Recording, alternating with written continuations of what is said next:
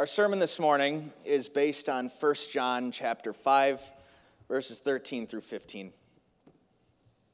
I write these things to you who believe in the name of the Son of God, so that you may know that you have eternal life. This is the confidence we have in approaching God, that if we ask anything according to his will, he hears us.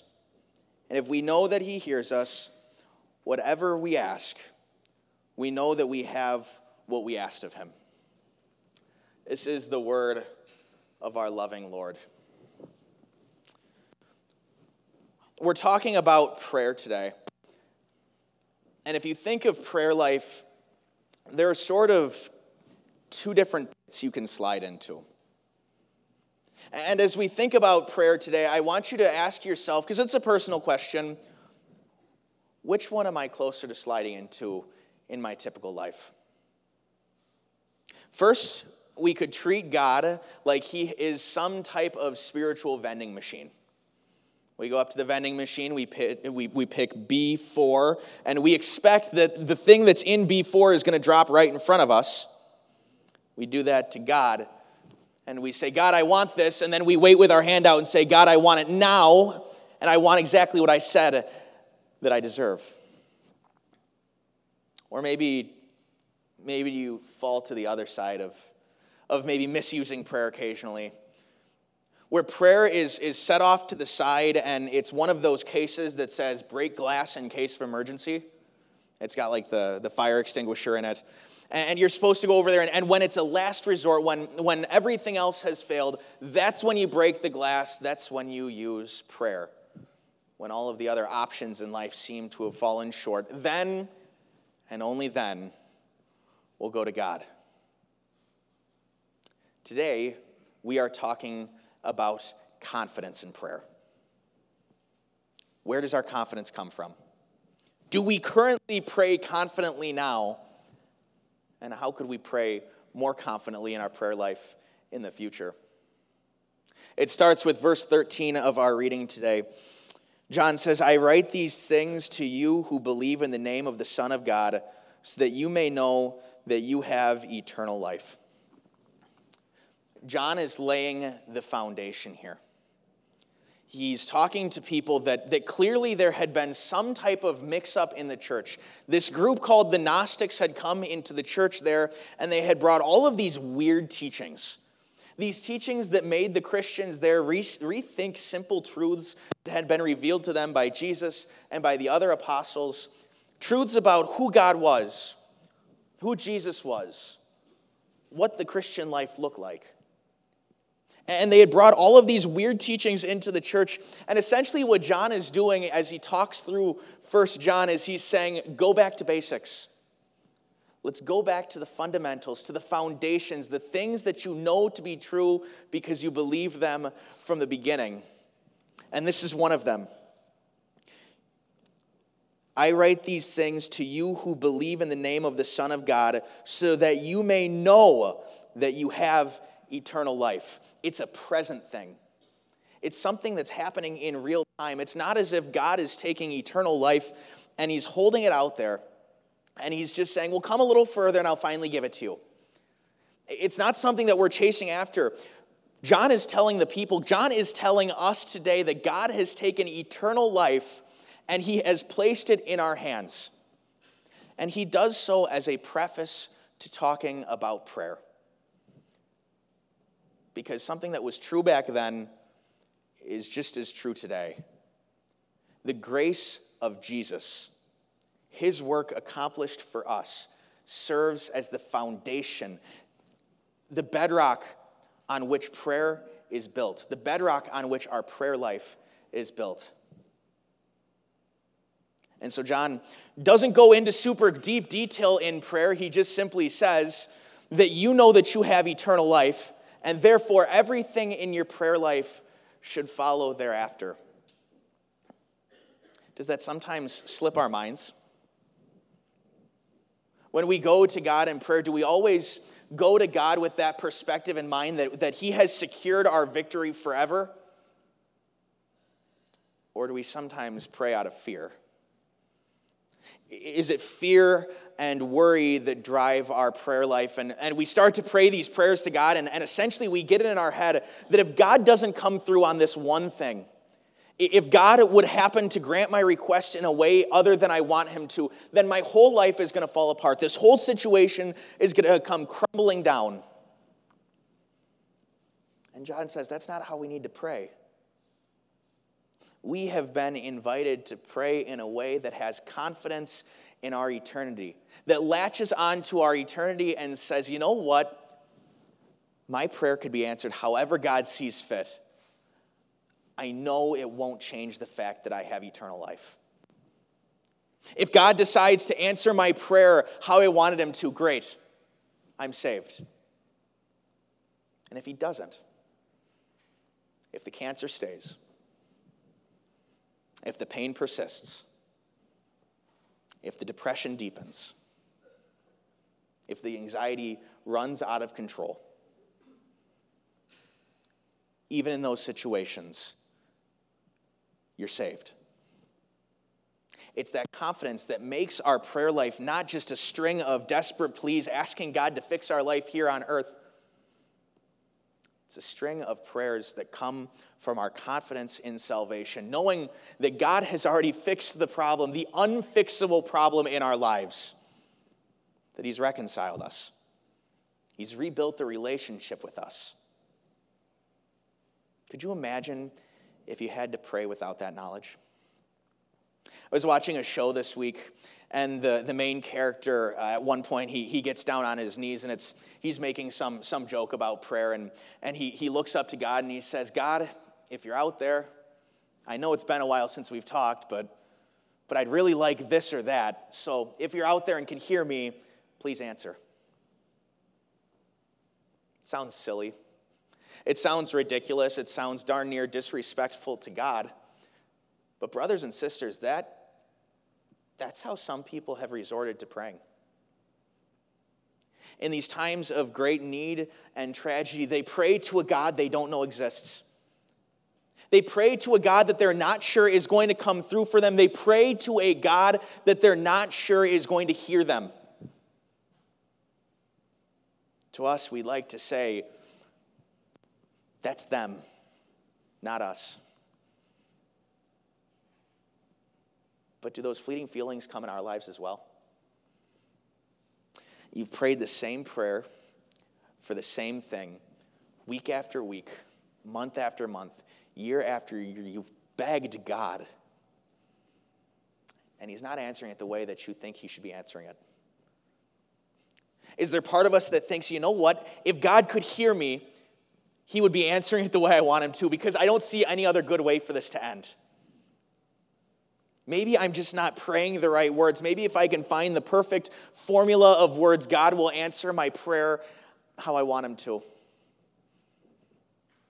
But God says, chase that mind, that thought, as far away from your mind as possible. As John writes, this is the confidence we have in approaching God that if we ask anything according to His will, He hears us. God went out of his way to bring you into his family. God went out of his way to work a personal faith in each and every one of your lives. God has gone out of his way to stand by your side, to be there in the good times and especially the bad times. Do you really think it's possible that that same God would turn his back on you in your prayers?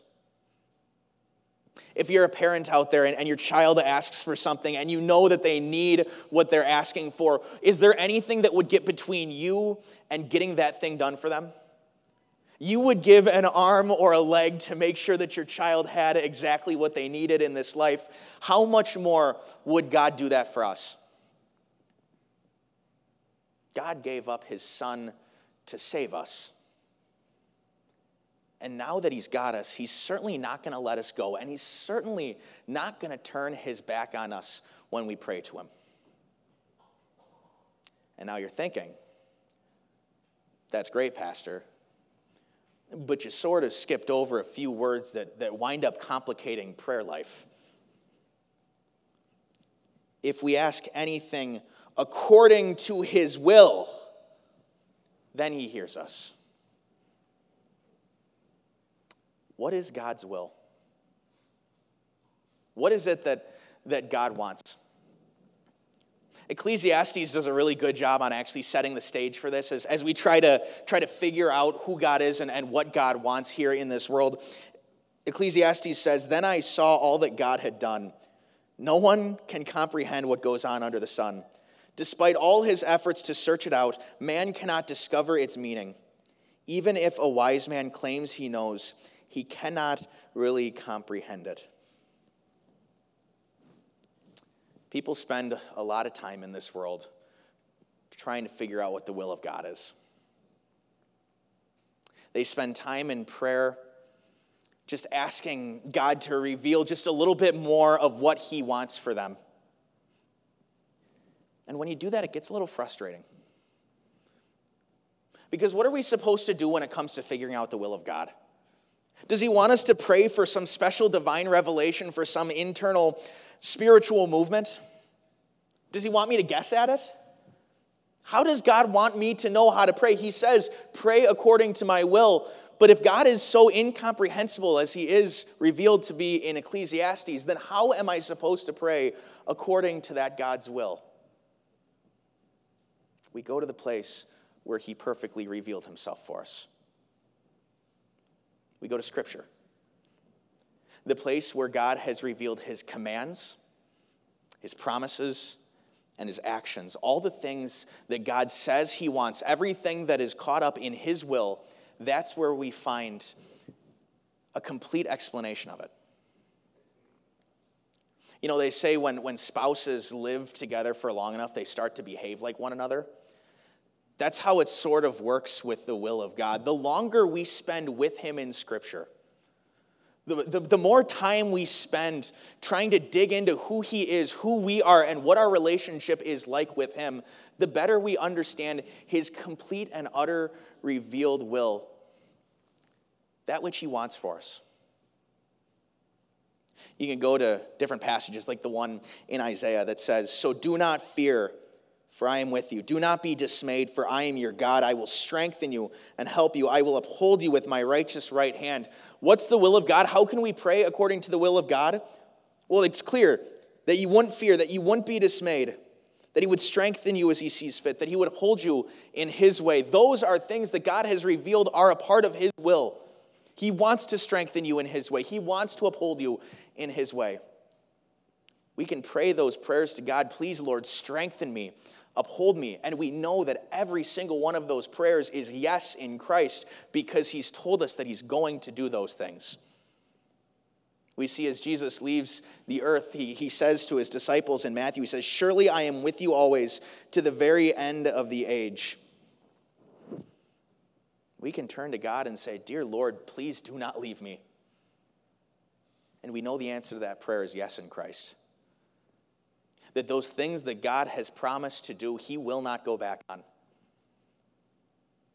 We can pray knowing that what God has ordained, what God has promised, will come to fruition in our lives because God's word, God's promises, God's essence, it just can't be broken. In Exodus, the later chapters of Exodus, we see Moses going before God and saying, God, you promised the Lord's anger was, was burning against the people of Israel, and, and he was thinking about wiping them from the face of the earth. And essentially, Moses steps in and says, Oh, oh, oh God, you promised. You said you would be patient. You said you would be loving. You said you would be their God. You said that you would sustain them. You said that the line of the Savior would come through them. Did God need to be reminded of the promises? No. But that's the type of relationship that God invites us into. That we can take those promises of God and turn them around and hand them back to Him and say, God, you promised. You might see that as, as a struggle. Struggling with God in prayer does not show weak faith. Struggling with God in prayer is what we saw Jacob do. Struggling in God, with God in prayer doesn't show weak faith, it shows quite the opposite. It shows that we know that our everything, our future, our present, and our eternity are wrapped up in the promises of God. And that if He doesn't keep them, it all falls apart.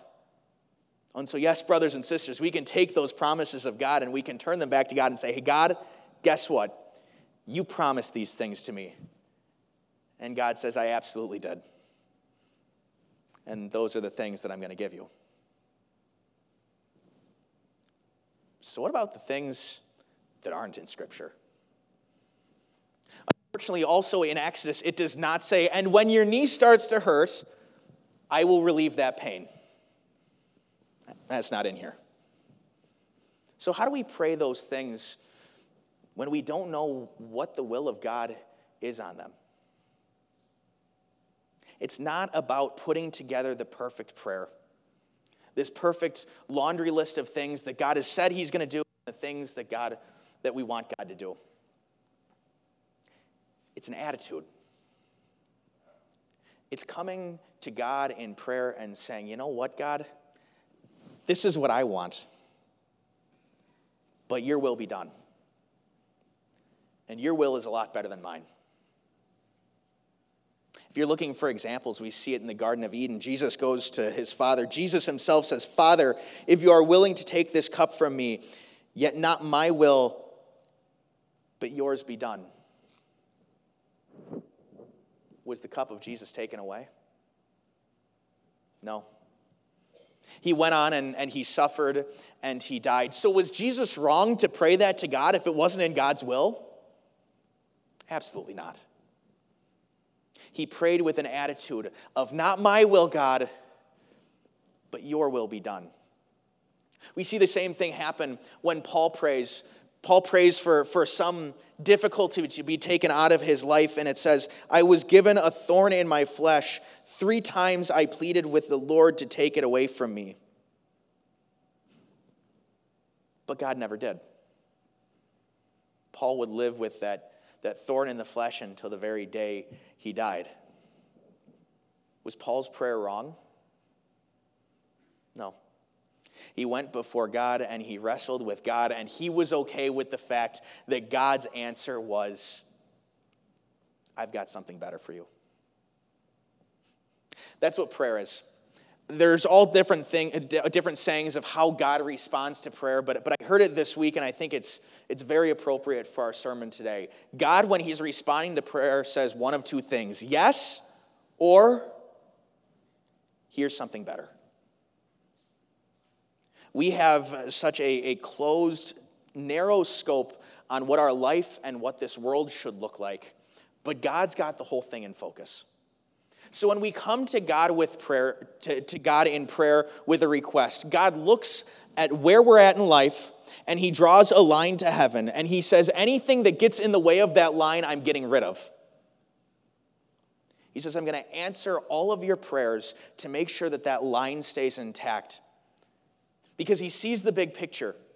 He sees how you can get from right now to eternity.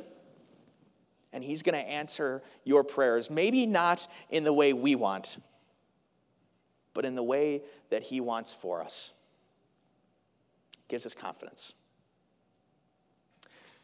I have a confession. We're all friends here. The first few weeks and, and months of a ministry, the the prayer, the eloquent, eloquent prayer that often goes up from my lips has been Lord, just don't let me screw it up. It's not pretty, might not be perfectly worded, but it comes with a confidence in God that He will carry out exactly what He wants for me and what He wants for our church. That's how we can pray confidently to God. Not trying to put the perfect words in the perfect prayer so that you put together this, this, this perfect request from God. That's not what prayer is about. Prayer is about a trust in our perfect God and His perfect will to do what is best and what is right for us. That's confidence. Amen.